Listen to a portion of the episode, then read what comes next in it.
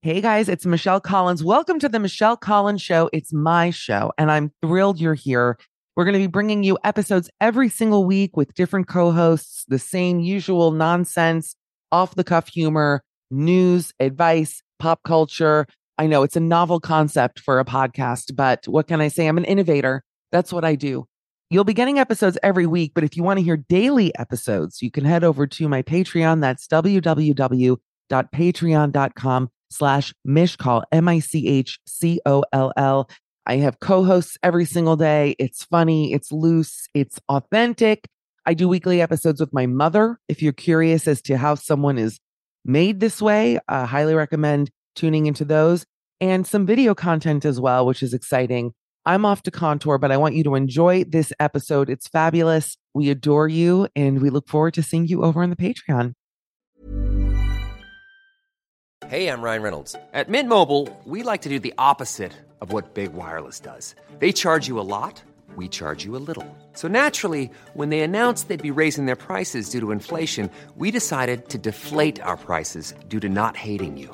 That's right. We're cutting the price of Mint Unlimited from $30 a month to just $15 a month. Give it a try at mintmobile.com/switch. $45 up front for 3 months plus taxes and fees. Promo rate for new customers for limited time. Unlimited more than 40 gigabytes per month slows. Full terms at mintmobile.com.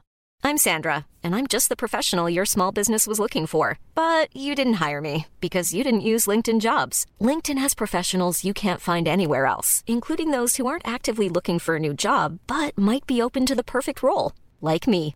In a given month, over 70% of LinkedIn users don't visit other leading job sites. So if you're not looking on LinkedIn, you'll miss out on great candidates like Sandra. Start hiring professionals like a professional. Post your free job on linkedin.com/people today. Jewelry isn't a gift you give just once. It's a way to remind your loved one of a beautiful moment every time they see it. Blue Nile can help you find the gift that says how you feel and says it beautifully, with expert guidance and a wide assortment of jewelry of the highest quality at the best price. Go to BlueNile.com and experience the convenience of shopping Blue Nile, the original online jeweler since 1999. That's BlueNile.com to find the perfect jewelry gift for any occasion. BlueNile.com.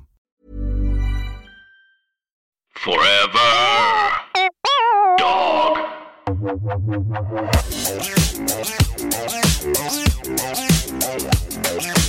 Hi, everybody. Now I changed outfits. Come back. We're back. We took a 9-hour-long hiatus, and I said, yes. Rose, come back. Welcome back. It's Midnight Snack. I'm Michelle Collins. Wow. These are stunning, Rose. Where are these glasses from? My eyewear. These are peepers.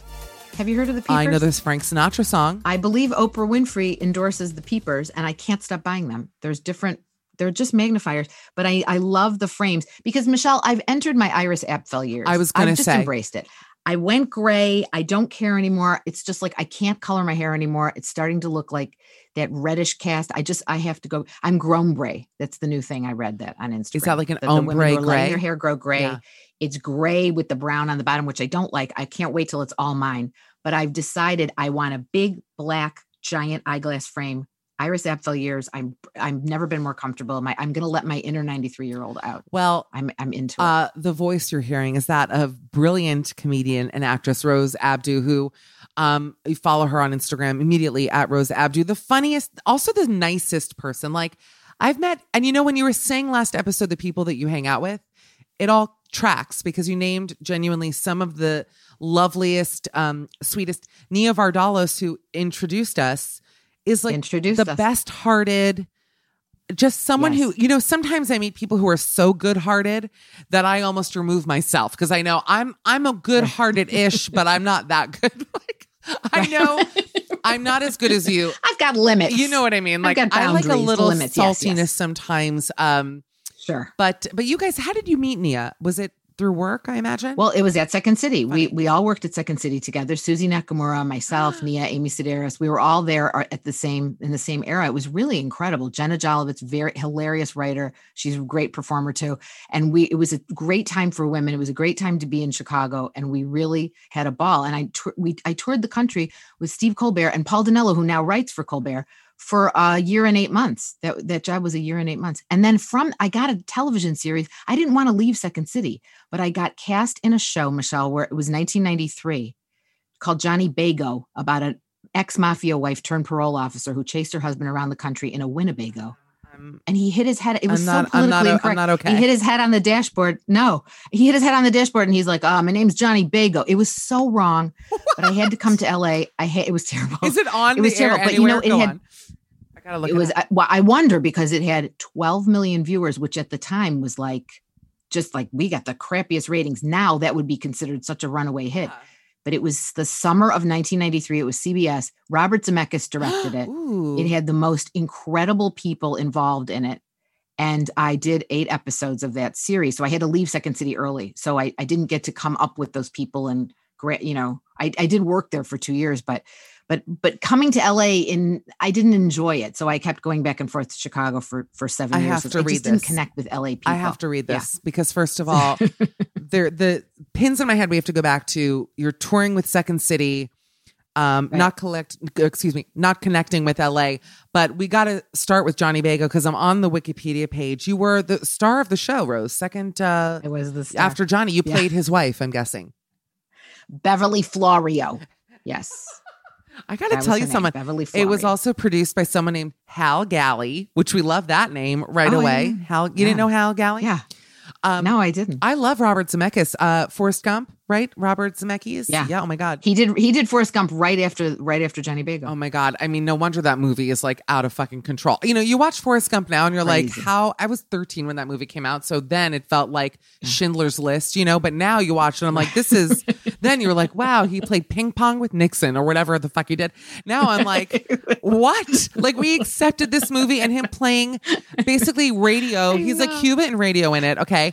You know, there are so many funny parts of that movie where you're like, I cannot believe if he did that shit today, people would be going absolutely nuts. Look, Sia made a batshit crazy movie called Music that I actually cannot sit through because do you know about this? Music? No. I have friends who watched it. I'm going to say something. I need to see that. No, you don't. You do not. Don't see it. No. And I'm a fan of Sia. This is the thing. I like Sia, but sometimes I think... Oh, Swing from the Chandelier? Yes. The Swing from the Chandelier lady? Yes. Oh, okay. Now you see now you don't. Because I think she's... Okay. Thank you. I just came up with that. Thank you so much. She made this movie about autistic children, but didn't...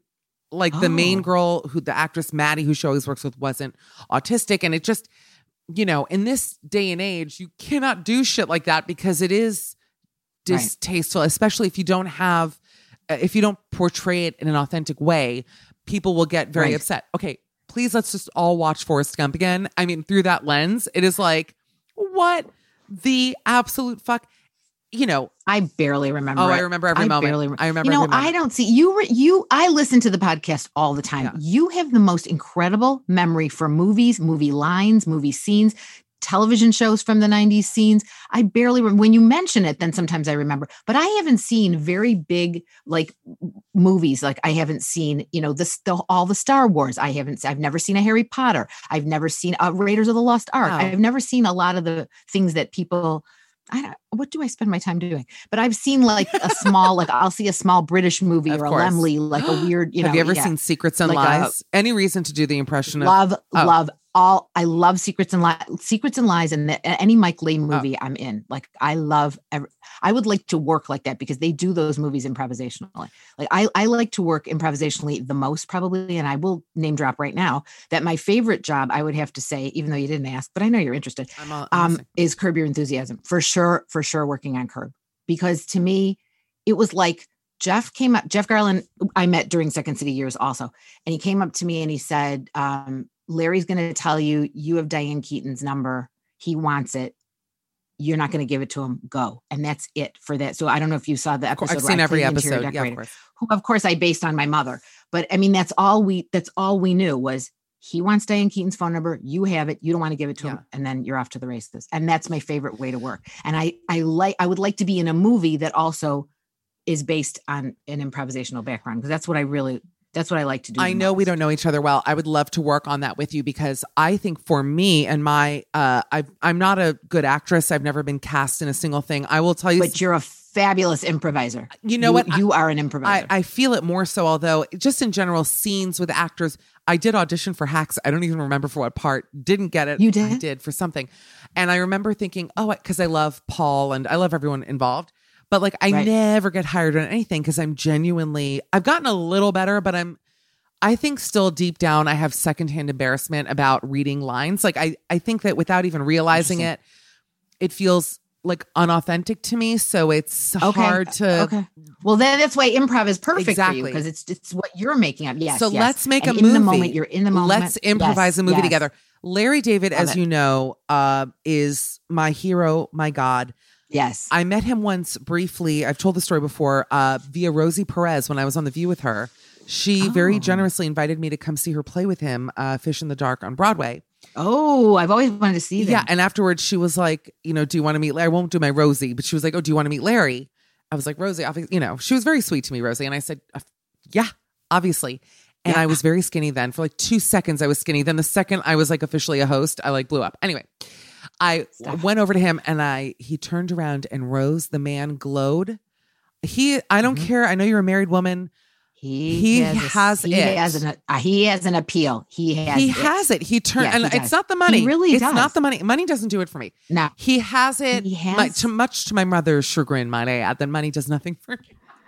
Truly, like, believe me, she's every day rocking herself. That's my mother. You cannot fall in love with a rich man. It's as easy as falling in love with a poor man. Rosie, I mean, you have to think of these things. That's my mother. We are from the same woman. I actually got to run. I ran into Larry David at Grauman's Chinese seeing some movie, and I was with my mother, and he turned around and he goes, I remember you. He remembered my name. He remembered my full name. He remembered the character I played. And it was many seasons later. And I said, I want to introduce you to the woman that I based my character on. And he said hello to my mother. I mean, he was so lovely. He was lovely. And he remembered, he like, we wrestled together. I got lipstick on his suede coat and he was still nice. Wait, that night? Well, no, the night we had to, in the show, we wrestled, and I had to sort of, the Andy Eckerman, who directed a lot of Seinfelds, came up to me and he whispered, this time, let it really turn you on. Because we're just supposed to be fighting. Oh my God. I was just supposed to fight with Larry. And so I grabbed him to kiss him. So I got lipstick. And he didn't know it was going to happen, which I actually thought was a very funny idea. But I thought that wouldn't go now either. That would never happen. You couldn't do it now. The director would just go, just try and make out with them. I mean, think about that. That would never happen. By the way, as I'm listening to you, my lips are so far tucked into my gums at the idea of like wrestling Larry and then kissing him. Like this is... I'm not like a fetish girl. And by the way, the meds are kicking the fuck in because I literally could talk to you for another 3 hours. I'm so relaxed. I want you to know that like, let's like actually get Dan back on. Let's redo the beginning because I feel so great. I'm like, I'm almost a little warm. I feel great. Larry is it for me. But you, when you were back in Second City, because it's interesting that you didn't want to act and that you didn't connect to LA to me. Yeah. Something special obviously was happening with the people. I mean, Amy, Stephen, Paul. And Steve Carell. Steve Carell and I did a show together there too. It was really an incredible time to be there. Tina Fey was a little bit after me. Well, why do you think that happened then? Do you think there was something in the water or... Because it is a rare thing that so many people out of that one... So many people. Like graduating class or whatever. Was it just the time? When were you there, in the early 90s? Maybe. The time it was I got hired in 88 and I was there from 88 to 90, like 91, just that little brief period. And Mike Myers was right before me. Wow. And I just remember thinking like, wow, this is the place. It was like finding your people. I know that you love television as much as I do.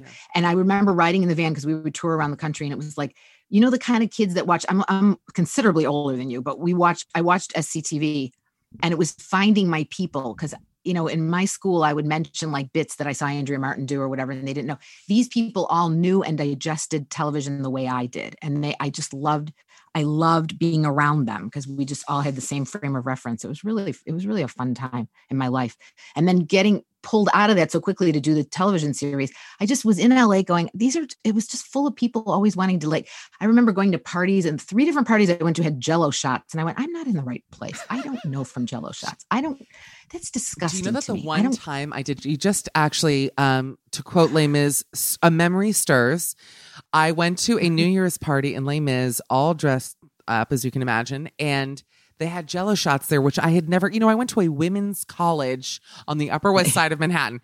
We ate Jello because we were 150 years old, but it didn't have like vodka in it, you know? And, and I remember being like, yeah, I'm going to be fun. I'm going to have Jello shots. I did a Jello shot. I ate like a sausage roll. I don't even know whose house. If you put a gun to my head, said where I swear to God, Rose, I don't remember. I remember someone we were with sprained their ankle on the walk. It was one of the sloppiest nights of my life. Someone sprained their ankle. I don't want to tell you how sick I got. We were staying at the Mondrian. Oh my God. That room, it was like Johnny Depp stayed there overnight. I mean, I destroyed the room just via bodily fluids. And I mean, it was one of the most horrific nights of my life. And it's something about those Jello shots. And there are just certain people who are put. Let me ask you, did you ever have a phase in your life? Because I feel like, I guess I kind of did. I've always been a pretty good kid. Like I was a very dorky kid, obviously, and Same. Very nerdy. Yeah. I was very well behaved, like no drug. I was that kid. Yeah. Same. But then I did have, I think, a moment in my 20s where I partied and was like fun. Did you ever have that thing? Or were you always like kind of good? A little bit. Yeah. No, I had that. I mean, at Second City, we all kind of got to get, you know, we would go on the road and people would buy us. I remember I never paid for a drink. I mean, all the boys would buy you drinks, but it was really, it was a fun time. It was really a fun time. And then I just remember being in LA thinking like, wait, now I have to drive. I learned to drive to be on that television show. I did not know how to drive. I was 29 years old. Were you driving the Bago? Were you driving that huge? I had to drive. I didn't have to drive the Bago. I had to drive a station wagon, like the K9 vehicle that was chasing the Winnebago. So I had to learn to drive. So my first time driving, I had to drive from the Universal Hilton Sheraton to get my hair done in Beverly Hills for the show. So I was by myself. I drove home, Michelle. I didn't have the headlights on. I was driving over the Cahuenga Pass. Terrifying. So LA just LA was like a festival of like skinny people, Jello shots, cars, changing lanes. Like I just couldn't do it. So now I actually enjoy living here a little more, but it's like, you know, I still have that.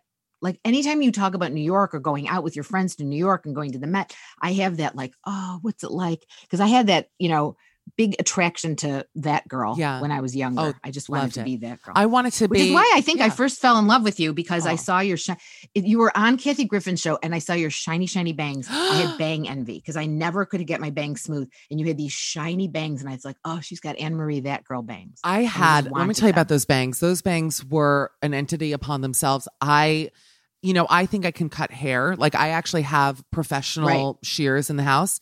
And I always brag to people like, doesn't it look great? Meanwhile, there's like full chunks missing in the back. I'm like, I did it myself. They're like, no matter what? Front looks great. But I I started cutting those bangs because I was like, this is going to, was good. And I kept combing more and more of the back. I looked like Miley on SNL from Saturday. Like it was just the whole back was eventually the front. It was a heavy fringe. Babe, you could describe me as a heavy fringe. Like if you wanted to describe my body type to people, be like heavy fringe. She's a heavy fringe. That's to the point where I would go to airports. I mean, when I tell you that people thought that hair was a wig, nobody. Beautiful hair. I have a ton of hair, although I'm losing quite a bit of it. And you have so much hair. I heard you say that because, you know, I listened to every. I know, but I got to tell you, I was taking Biosil. Are you taking Biosil? I take nothing. Do you want to know why? I like my hair thinner. It is. I almost want to take it out of the pony because, you know, I'm going out tonight, actually. Beautiful. Here it is. So shiny and beautiful. No, that's luxuriously beautiful. But you don't have any fuzzies. The gray hair is a different texture. So now I've got the. But look, I do have grays. I do have grays. And by the way. But you know, Michelle, don't pull. I pulled them. I pulled so many of them that now I have this little like sort of weird halo fringe of gray hair growing in. I don't care anymore. You know what? We look great. So this is my new. Talk to me. This Josefina on Hacks is my first role on camera. I will tell you, I have over 90 credits of television and movies, I believe. My last count. I don't count that much, but other people tell me. And it's my first gray hair role. Wow. My first gray hair. Yeah. So I'm just like, it's something to get used to. Because when you know yourself with, I've only always had black hair. I've just always had black hair. But do you think that we're at a time? I want to ask you this, because you are auditioning for things and getting out there. Yes. Have you noticed a change in who's getting cast in things? Like, do you think that the net has opened a little bit for physically, you know, more diverse people physically, but also racially, all these things? I definitely see it just by being an avid TV watcher. Yes. How do you feel about it?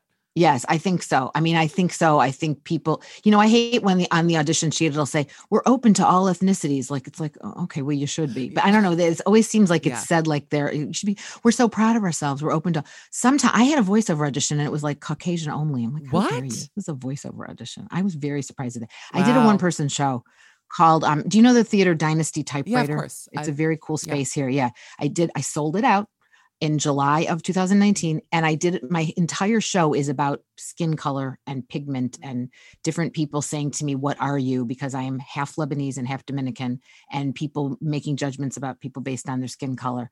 And I like to see now that there's less concern with, I've lost a lot of roles because like, she doesn't match the kids. Well, they don't match and people don't match. It's like, what the hell? I was in a play in Chicago. Laughter on the 23rd Floor was the first time it had been done off Broadway. Wow. And the director said to me at the dress rehearsal, you need to change your base makeup, Rose. You're darker than all the other people. And we need everybody to match. I said, why do we have to match? We're comedy writers in a room. We're not like, plus my own sister has such white, fair skin. I'm like, why do we have to match? He goes, you just need to lighten it up, honey. You look Milano. I said, Milano. I look like a pepper tram cookie. Like what? And he goes, you look Milano. I go, you mean mulatto? Like it was so awkward. And my friend who was in the play with me just last week, all these years later, that was 1994, said to me, you know, I want to tell you something. I feel personally responsible that all of us, everyone in the cast and crew just sat there and said nothing. Wow. I said, of course you were in shock.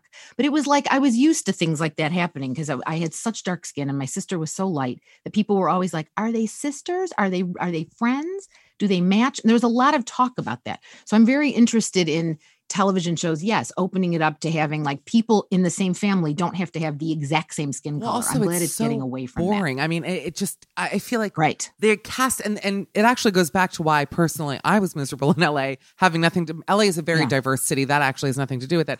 But just these kind of actors and these like, I hate to say it, but these sort of, you know, I mean, this has nothing to do with kind of what you were talking about, but these kind of basic girls in particular and guys. Yes. Who just in the people that I was, you know, kind of around, mostly white people, you know, just in West Hollywood or whatever.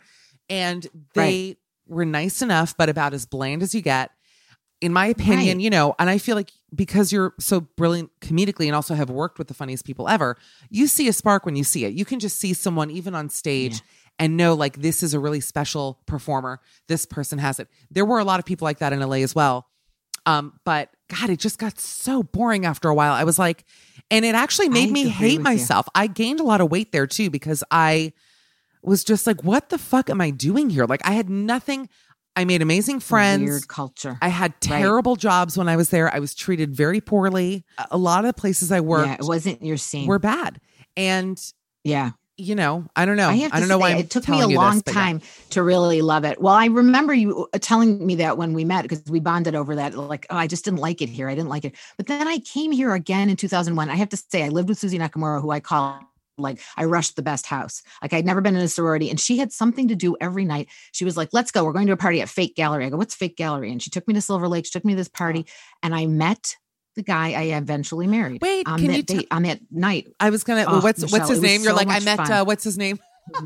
His name. What was that guy's name? And my friends tease me because he's been my husband for now. We met in 2001, and here it is 2021. But I still call him by his first and last name. I'm very formal. Call him John Matta. I call him John Matta, and that is his name. And he was a stand-up. It was a party of stand-up comedians, and he was so funny. He was just so funny. But I want to say this to girls that are single. If you meet a guy and you're like, I don't know, I'm not going to have anything in common with him. His hair was exactly your length. Yeah. Didn't like a guy with long hair. What do I want that guy? He was so sweet, but I was like, I'm glad I was at an age where I went, well, wait a minute. Let me see. It took me 6 months to get him to cut that hair. And now his hair's super short. I've shaved it twice during the pandemic, but he is the loveliest person. He's super talented. He's an artist. He has a website called Matta Napkin, which he draws a daily comic on a napkin. He started doing it to make me laugh. I love that. That's a whole nother story. He's very, very sweet. He adores you. See that? He's really great. That makes me feel really, I'm first of all, shocked you ended up with a comic. I agree with you that I think if I, you know, it all depends on timing. I'm at my dating life in LA. I'm trying to literally think who I did. I also had some traumatic dating stories, like genuinely ones I wouldn't tell here necessarily. Same. I dated this guy who was like nice, but like so dumb. He lived in a neighborhood called Walnut. I've talked about him before, Walnut Dave. He was. I bought a bed at Al's Discount Furniture. Listen, oh my God, please in NoHo or North Hollywood for those who don't know. And for those who don't know, how I bought it. It was like $129. I had no money, obviously. I was like, great, we'll get it. And he would come over with just like pineapple juice. He was. I don't know why I'm telling you about him. The point is like that was early when I moved to LA. We went out for a bit. And then I like wasn't meeting anybody. It just was like, who? I'm going to die here alone. At least in New York, at the moment I'm single. Although I will tell you that I'm back at it. Like I feel like I don't know what it is. Good. I really you should be back. Oh, in. I'm in an amazing. You have place. A glow. I'm in an amazing. You place. Came through the pandemic with a glow. That's nice. I've noticed it. You have this. Thank you. Yes, you're very. You're owning your sexuality, and you're a beautiful woman. You need the right guy to appreciate you because this. I love New York because it is endlessly entertaining. But I do think that the guys like John he's 6 feet tall. Yeah. And his father's 6'5", so they're very tall. I've always loved tall people. I have a fascination with tall people because my family's so short. Sure. But it's like, you're not even that kind of girl that goes, oh, I need a guy to be my height. Like, you don't care if a guy's shorter than you, do you? Depends. Or would you prefer? It's more about like, not so much height, but slightness. You know, where it's like, they can be shorter, but if they're very, if they're, just to recall a movie we were talking about, the Forrest Gump feather in a hat. Okay. That's not going to work. You know, they have to have a little bit of a little bit of meat. Yes, but no height. I'm not as anal about height. It's all about chemistry and this and that and whatever. Obviously, now it is. But God, I'm just New York is in a different place. It just feel like people are like over the bullshit. I will say right now, it's going to go away because everyone's like also horny and brunching and like the streets are. There's an energy here now where everyone is like genuinely. I would call it almost like we were released from a hostage situation. Sure. And now, Michelle, what do you think of that commercial, that extra? It's been all over the internet with the extra gum. Have you seen it? The extra gum commercial where the people are all running from I think it was shot in Canada, actually, but everyone's playing it because it's all people that have been trapped inside and they're all just running and meeting in the park and hugging and making out. Have you seen that extra gum commercial? I've not seen it. It's I have to send you the link. It's a post-pandemic commercial. Everyone weigh in on it because there are people who've been single. I've come to this conclusion that there are people who either think it's the sexiest thing ever and they cry, or there's people like my friends who say those people all look like they need a shower and to cut their hair and they look dirty and they look like they had bad breath, so they popped in a piece of extra gum and now they're making out. I need you to weigh in on this commercial. Do you want me to watch it right now? By the way, the last Google I did, the last Google during this chat was that Larry David is indeed a cancer. I had to look that up. I was like, I think he is. Is he? Oh, how interesting. He is because George Costanza, who you know, I am basically George. I'm a lady George, as you know. George, right. You're a lady George. I read an article once. Wait, can you have a show called I'm a Lady George? Yes. Just be on that show. No, I literally have tried to pitch a show where it's a scripted show where it's about me and I'm George. I mean, that's it. Wait, let me look at this ad. Okay, I'm watching it now. You have to see it. I need to know. Should I always host this show? Hi. Okay, wait, here it is. It's 2.5 minutes long. This is the long form version. It's so long, Michelle. Speed through it because it's so long and it's so many people kissing and hugging in the park. But it's this post-pandemic. So many people are talking about this commercial. And it makes people cry and they're very emotional about it, which God bless. I'm good for them, but I just can't. I just kept thinking, what was the audition for that? Like those people need a shower. They need to cut their hair. I got to interrupt you. I'm sorry. I'm watching it. I'm upset because they're using my top favorite Celine Dion song, which is It's All Coming Back to Me. Which is a good choice. Oh, it's phenomenal. But this is sort of what it feels like. I'm telling you, like it does feel like. Yes. Well, that's what made me think of it. It's everyone's released back out into the it is. World. It's actually fun. In a way, I'm very grateful to be single right now. I know that sounds like I'm lying, and I am. But it does feel like, okay, there's like some new shit going on. It feels like kind of fun, whereas. You're in a new phase. I know couples who have met. I want to get your take on this. I won't say names, obviously, but I know even though I totally snitched on my mom earlier in the show with the gift, I know of a couple who met. It's actually a very cute story. I think they were neighbors. I don't want to like reveal their identity, but they met coming back. She was coming back from a bad date. She was in the elevator. Her hot neighbor got in. This was in Tribeca. See, this shit does not happen to me. My neighbor, by the way, looks like the old man from Home Alone. He's the one who was collecting used sweatpants. Remember at the beginning of that's my neighbor. Okay, Albert. Anyway, nice guy. But sometimes I'll be doing laundry downstairs and he lives down in the basement. And this happened actually last week. I was doing laundry and I turned. It was like 10 p.m. and he was like watching me. When I tell you that, like in Looney Tunes, Sylvester floats to space, like I was there I go. Like it was over.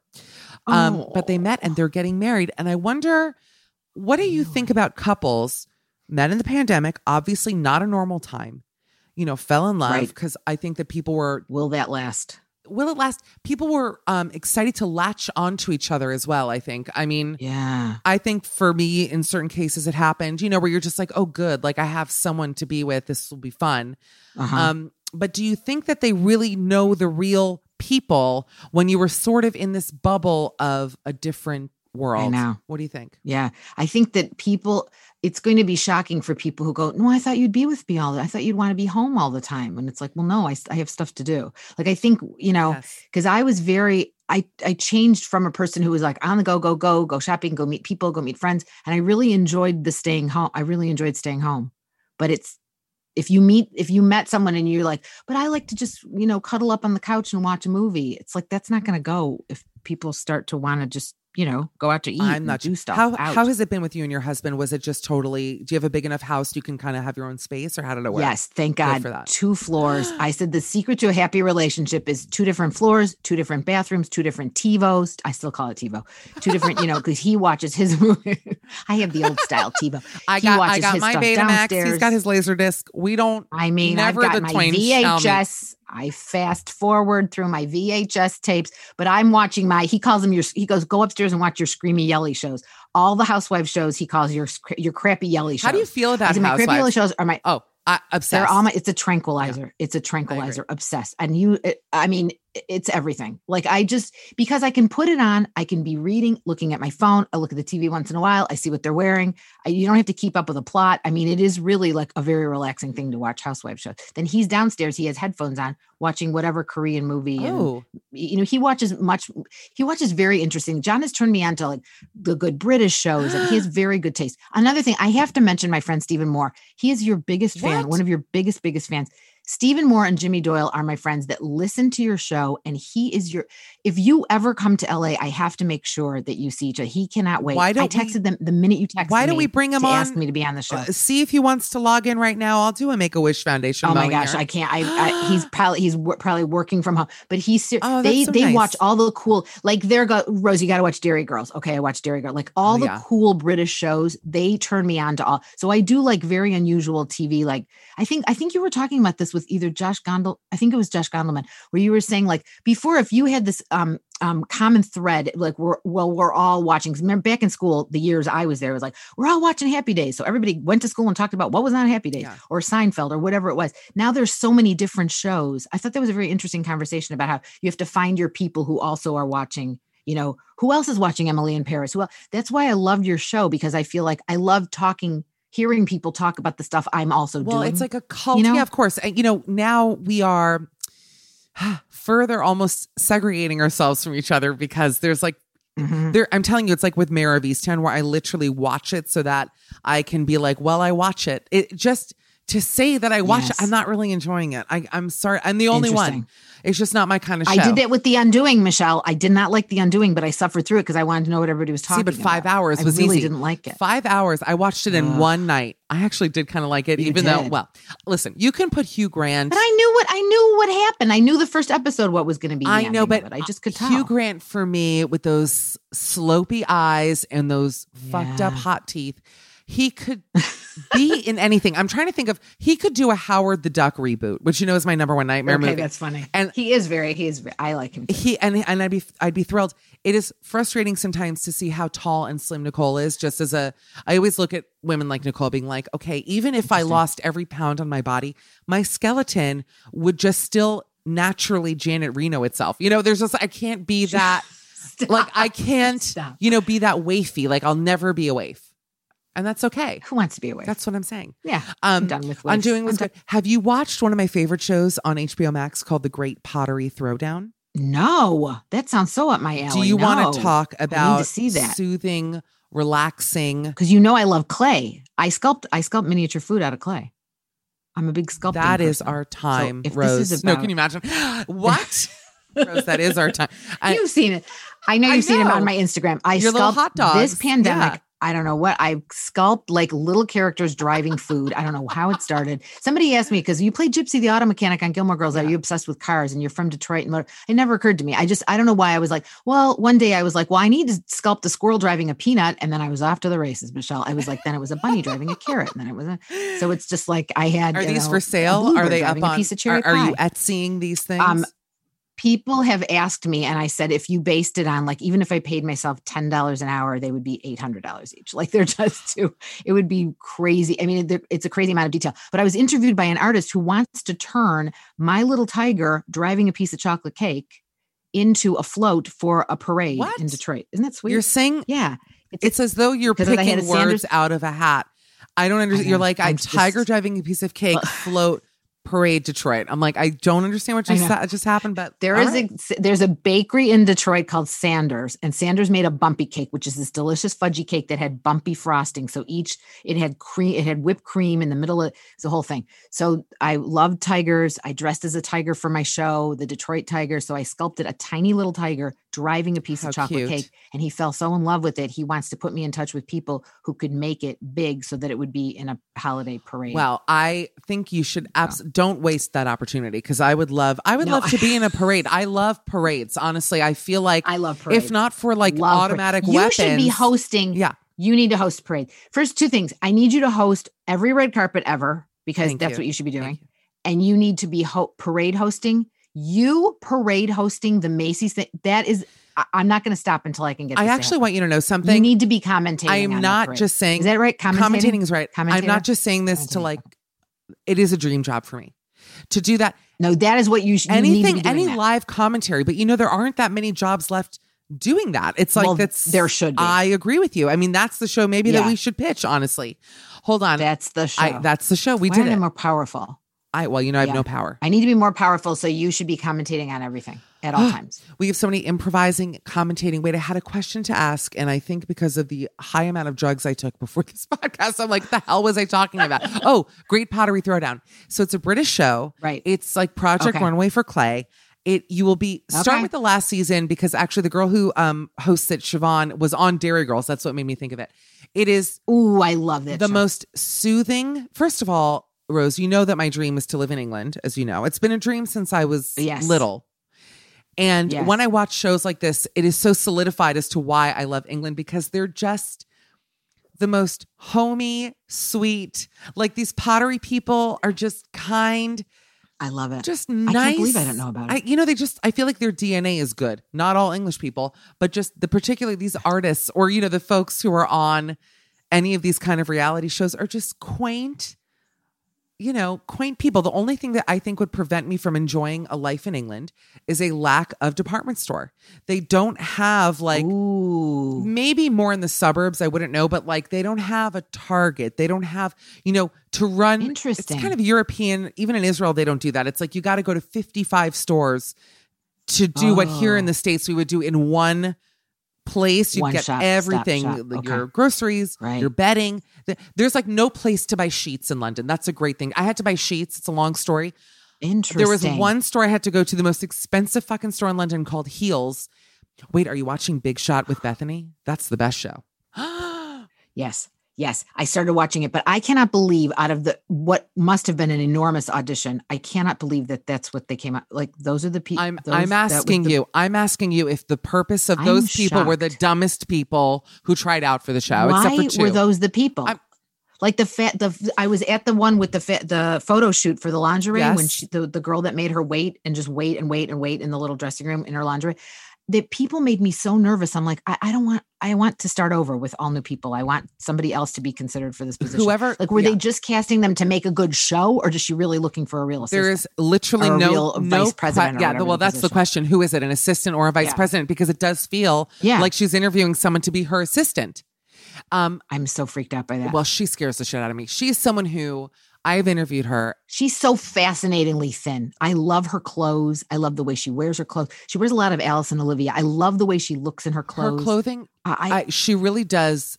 People are going to get mad at me, but whatever. She is a great example of why it is probably great to be that skinny, because everything. I mean, she looks so good. She looks good, but you want to know what? She was one of my faves always. Her clothing on that show is just perfection. She has not had a bad look. Yes. She looks, I think she's never had a bad look in all of Housewives. You know what look I didn't love? I didn't like the sequin jumpsuit. I thought was a little Golden Girls-y. Didn't love that situation for her. Okay. But that's kind of, I could see that. I must say this though, Rose, you know, it does prove that food does soften you a little bit. Personality wise, she is, I'm not talking physically, that goes without saying.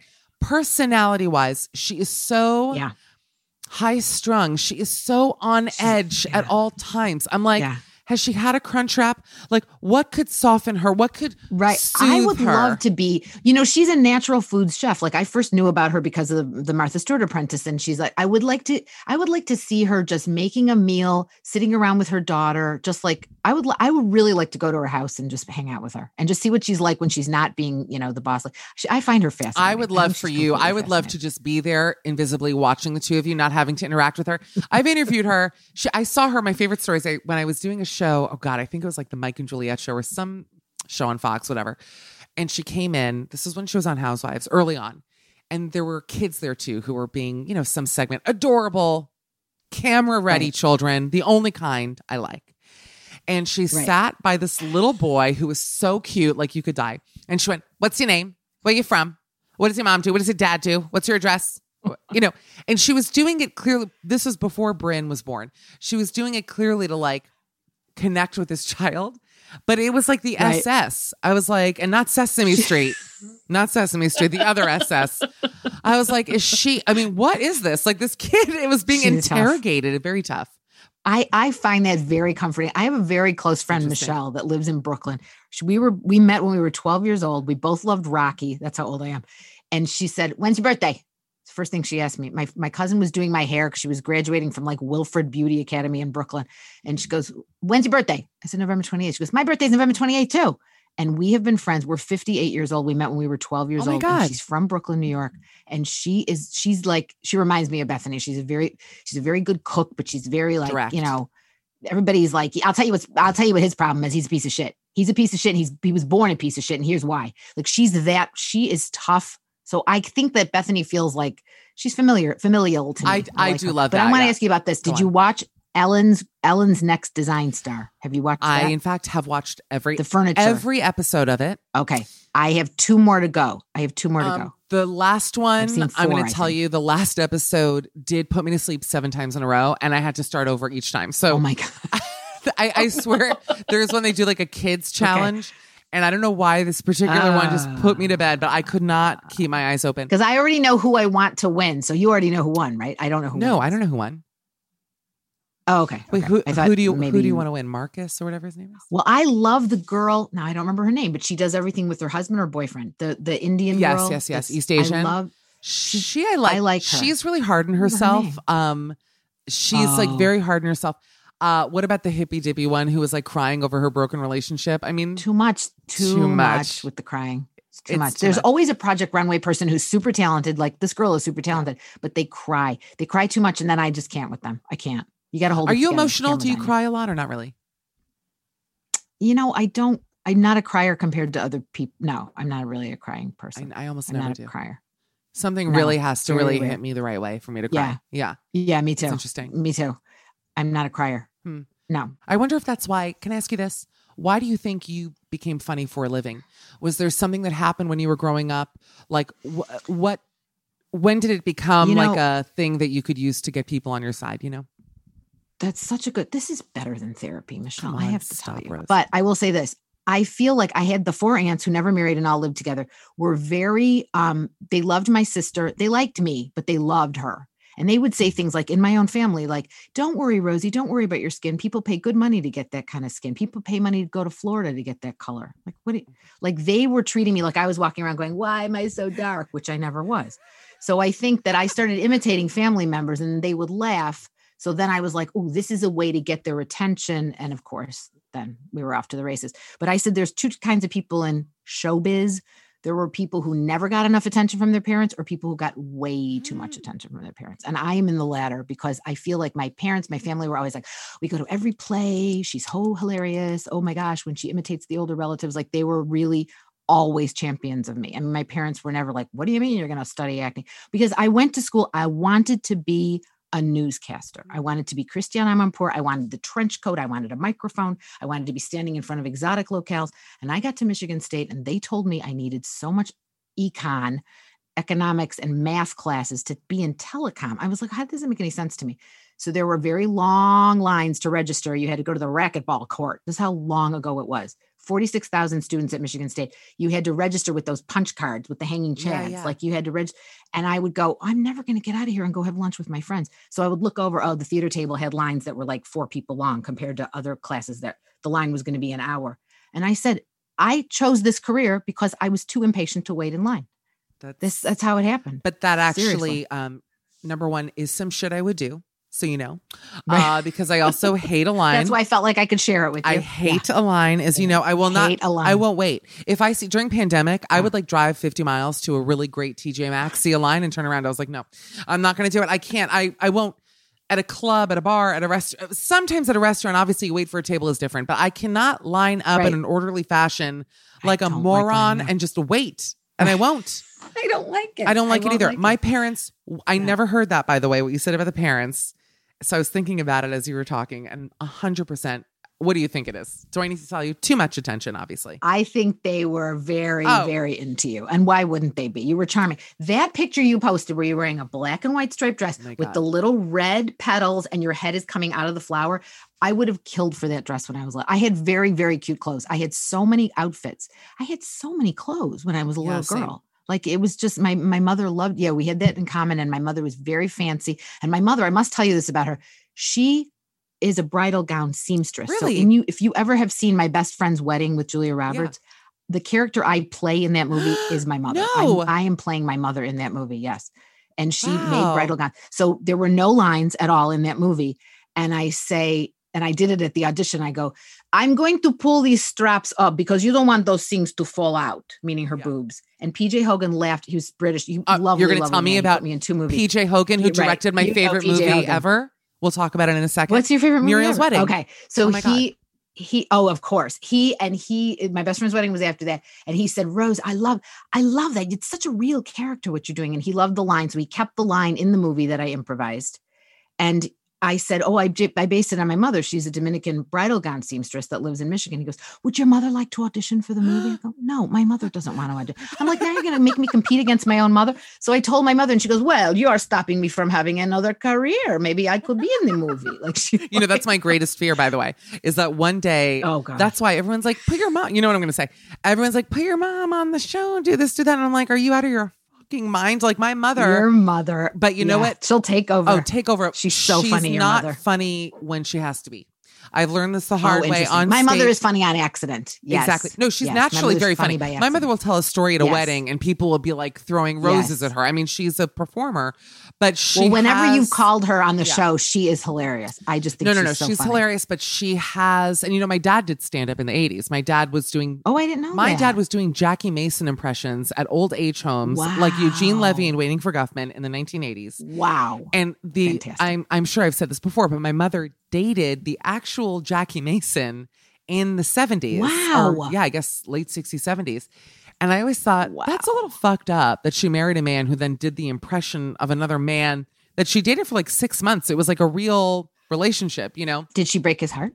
I never got the story. I should get it. I think maybe she broke his heart. Maybe it's time. My mother never... do you think she'll tell you? My mother's very close-lipped about what happened before she met my father. I know nothing. It's like, what is your life before the... Like, I know nothing about her. We did a show in Chicago. My friend interviewed my mother because my friend believed, like, your mother won't tell you stuff, but she'll tell your friend stuff if she interviewed. And she said, were you aware that your mother was engaged to a man named Raul or something like that? And I was like, what? Or Armando? It was something very exotic. And I was like, what? Before my father... My parents met, fell in love, and got married in 3 days. Wait, are you kidding? My father traveled from Miami... What?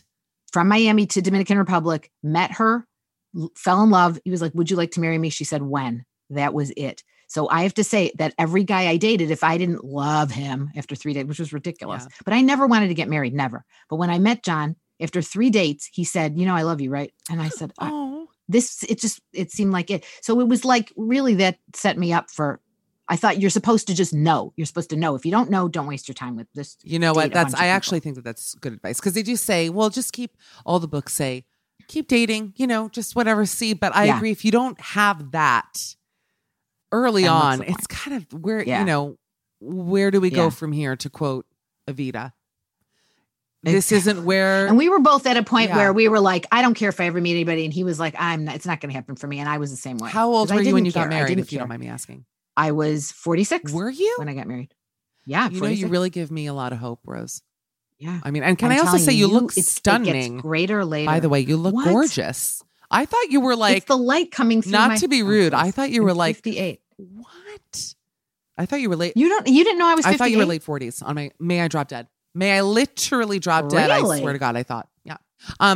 We are going a little bit late, but I do want to ask, you have been on, obviously, what did you say, 90 shows? Which is, including Curb, which we talked 90. About. But I know that you are most well known for being on Gilmore Girls and on That's So Raven.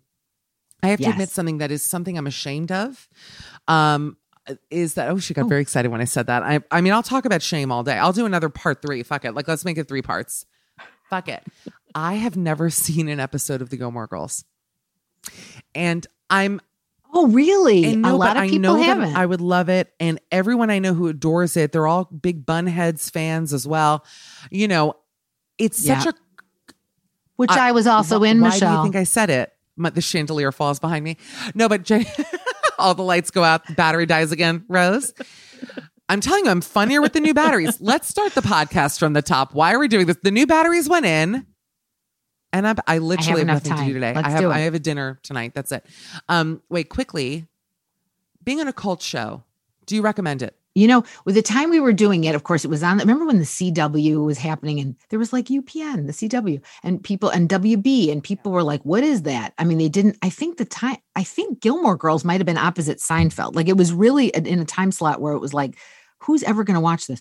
No one was more surprised than me that it picked up steam, and then the streaming and the Netflix and the showing it on ABC Family.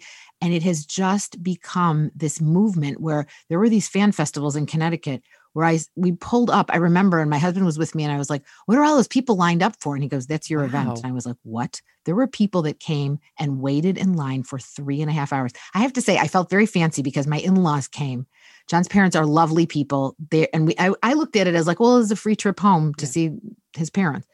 In Connecticut, there were 1,600 people. They got to see my line, 3.5 hours long, of people coming from all over the world, waiting in line just to say hi to Gypsy. I was so touched. And I kept saying over and over again, there is no one I would wait in line for. Thank you so much. There was no one I would do this for. I just would never do that. Is there no one you would wait in line for? But I would wait in line for people, I think. For 3.5 hours. Yeah, but to meet about waiting someone, in line. I do not like to wait in line. Who would you wait in line? Who, it's Michelle? Funny, who would you wait in line for? People that I would have already 3 hours. Met. Like, I've met Hugh Grant. I've met Graham Norton, there you go. I love. That's what I mean. Who's like you've met everybody? Met Joan. Did you ever work with Joan Rivers? There's no one. You're not going to find someone or meet her. Never. No, and I would have because you would have loved each other. I have to tell you something. Yeah. Seriously, I'm not one of those people who falls in love with television. But when she passed away, when Fashion Police was off the air, I had a deep depression. I mean, I don't get depressed over things like that. I'm not that person. The loss in my life from not having her anymore. I mean, I loved her. I loved her. I loved the documentary about her. I love everything about her. That's why I think that Hacks is going to be a really interesting show, because a lot of it's based, you know, she's the strong female comedian that would have been in Vegas. I'm not saying Deborah Vance is Joan Rivers, but there are things, it's definitely an homage to Joan Rivers, I feel. To explain how she's an icon, I feel like any show that revolves around a female comedian lead, like Mrs. Maisel, always comes back to Joan, because it's like, who the hell else would it be? I mean, she was like the trailblazer, the absolute funniest, and the nicest. I mean, just one of the best. I always say it.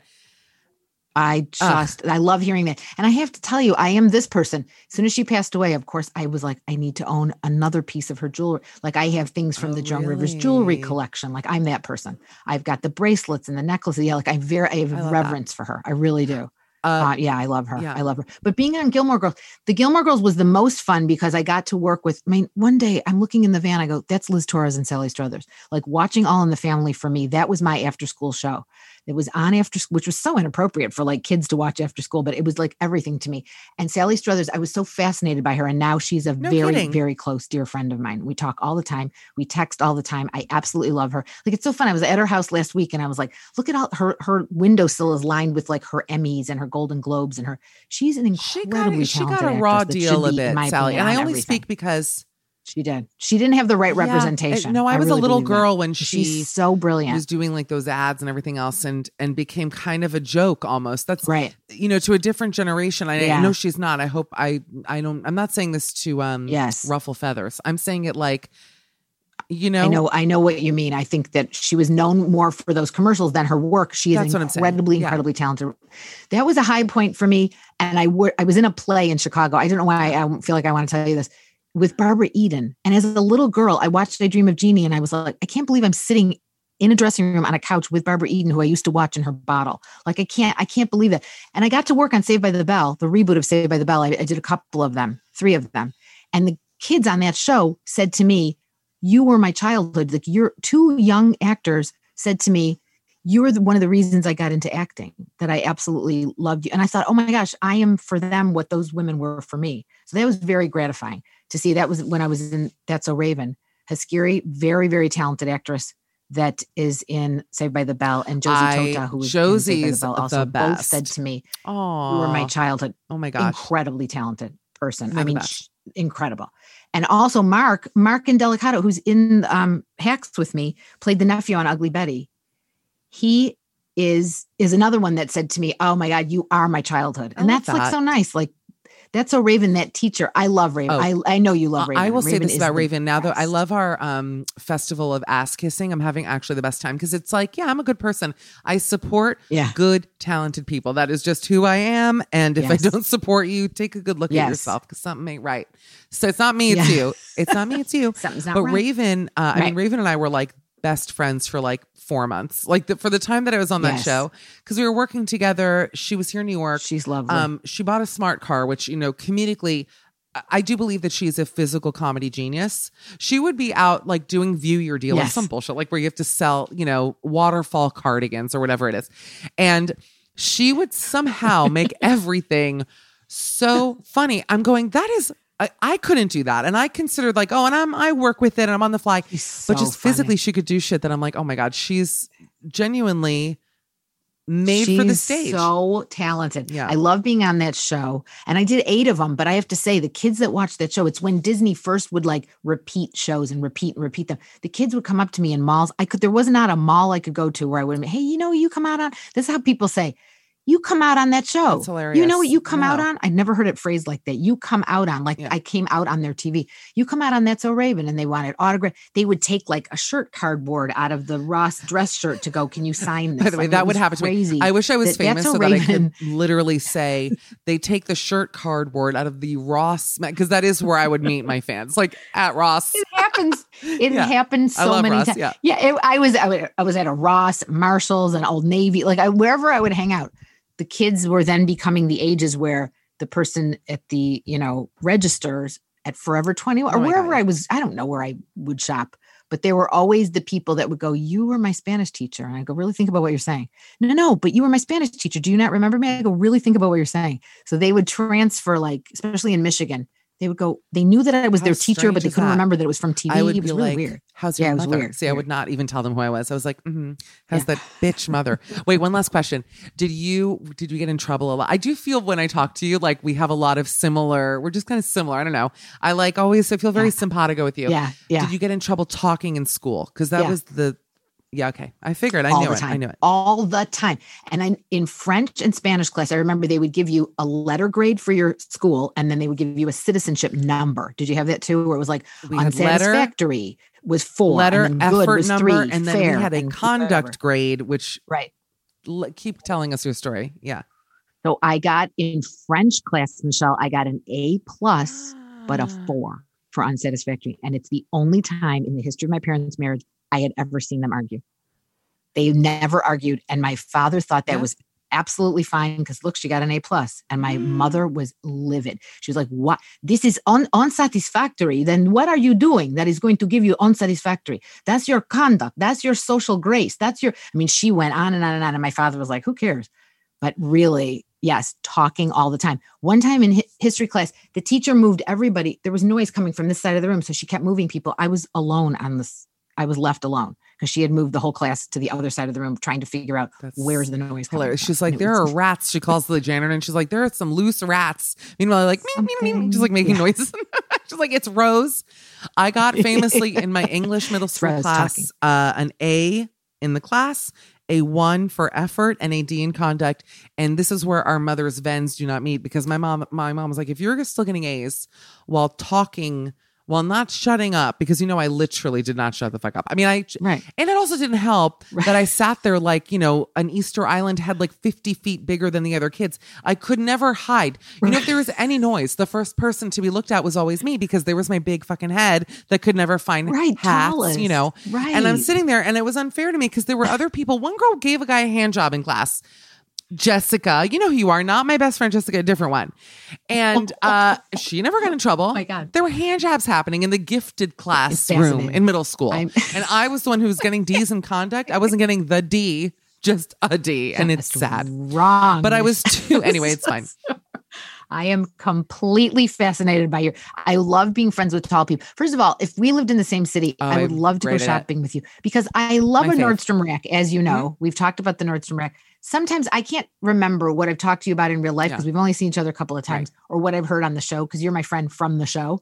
But tall people can get those size 9s up on the very high. Do you know how there's a lot of high stuff in stores? Yep. There's stuff like up high for people who, like me. You need that like silver stick to get the thing down.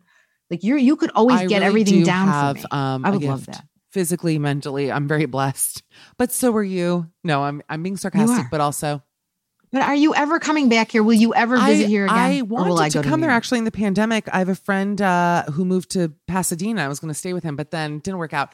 I will visit there eventually because I can also work from there. I'll figure it out. But Rose, I got to say something. The fact that I felt like actual garbage when this started, and now I'm like in a key party in the ice storm. I'm like so relaxed. I kept you here for almost 2 hours. I mean, that should really show you mentally where I'm at. I love Poor Tracy will edit probably 70% of just us being like, what? You do that? All being edited out. We barely spoke about Hacks, but I got to say it is you and Jean Smart.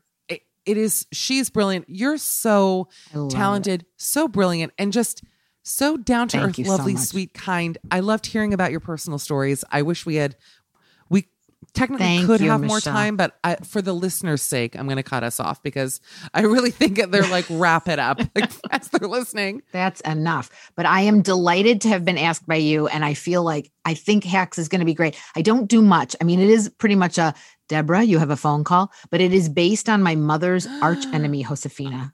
She won't remember that that's her arch enemy, but it's a woman. I just feel like Josefina, there's a lot more. I hope there's a season 2. I'll say that right now, because I think there's a lot more that can be done with her, but you will see me a lot of times ghosting in and out going, your car is waiting. Like there's really not that much to the role. Because you want to know what? You were in Barb and Star I loved it. For not a large part of that movie. And that's not a dig on you. It's like some of the most brilliant comedians ever were in it for a little bit. Talking Club, my favorite. It was something? My favorite. It job. Was. I need I a movie of two. That. Kristen Wiig and Annie Mama. Just that, because as I watched it, I was so excited to see you. Talking Club. I think Talking Club would make a great movie. Right? Done. Yeah.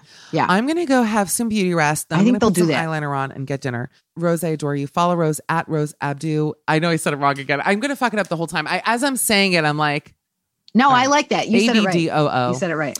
Rose and hopefully we'll hang out soon. Congrats on Hacks. It's going to be premiering on HBO Max this Thursday.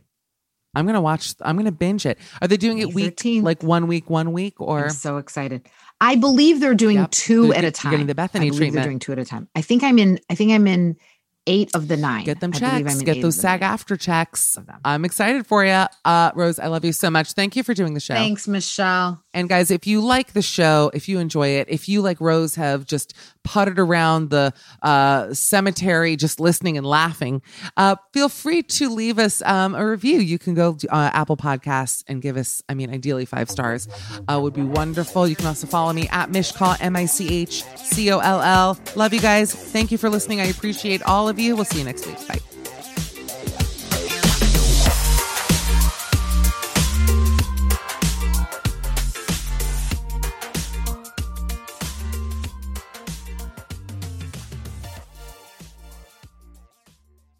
Forever Dog. This has been a Forever Dog production. Midnight Snack with Michelle Collins is executive produced by Brett Boehm, Joe Cilio, and Alex Ramsey. Produced by Tracy Soren. Original theme music by Gabe Lopez. Cover art by Ben Wiseman. To listen to this podcast ad-free, sign up for Forever Dog Plus at foreverdogpodcasts.com/plus. Check out video clips of our podcasts on YouTube at youtube.com/foreverdogteam. And make sure to follow us on Twitter, Instagram, and Facebook at Forever Dog Team to keep up with all the latest Forever Dog news. Hi, I'm Daniel, founder of Pretty Litter. Cats and cat owners deserve better than any old-fashioned litter. That's why I teamed up with scientists and veterinarians to create Pretty Litter. Its innovative crystal formula has superior odor control and weighs up to 80% less than clay litter. Pretty Litter even monitors health by changing colors to help detect early signs of potential illness. It's the world's smartest kitty litter. Go to prettylitter.com and use code ACAST for 20% off your first order and a free cat toy. Terms and conditions apply. See site for details.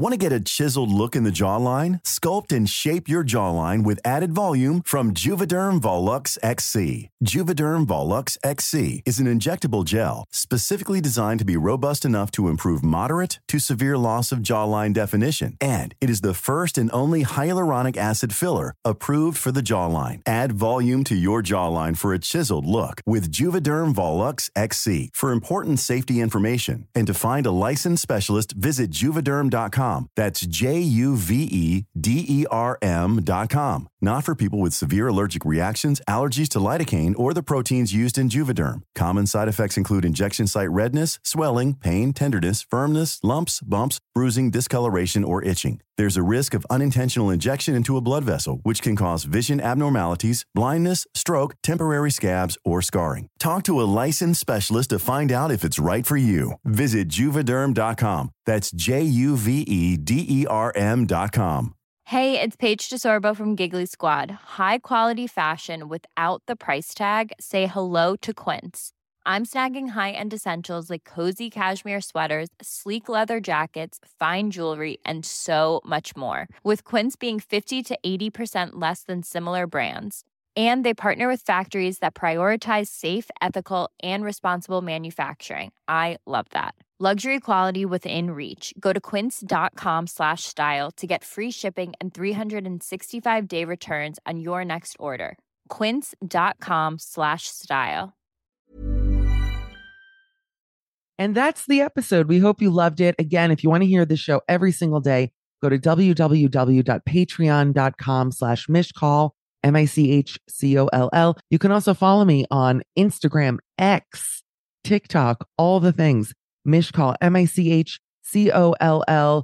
I'm running myself into the ground for content, and I want you to be a part of it. So we'll see you over there. And thanks again for joining us. Bye, guys.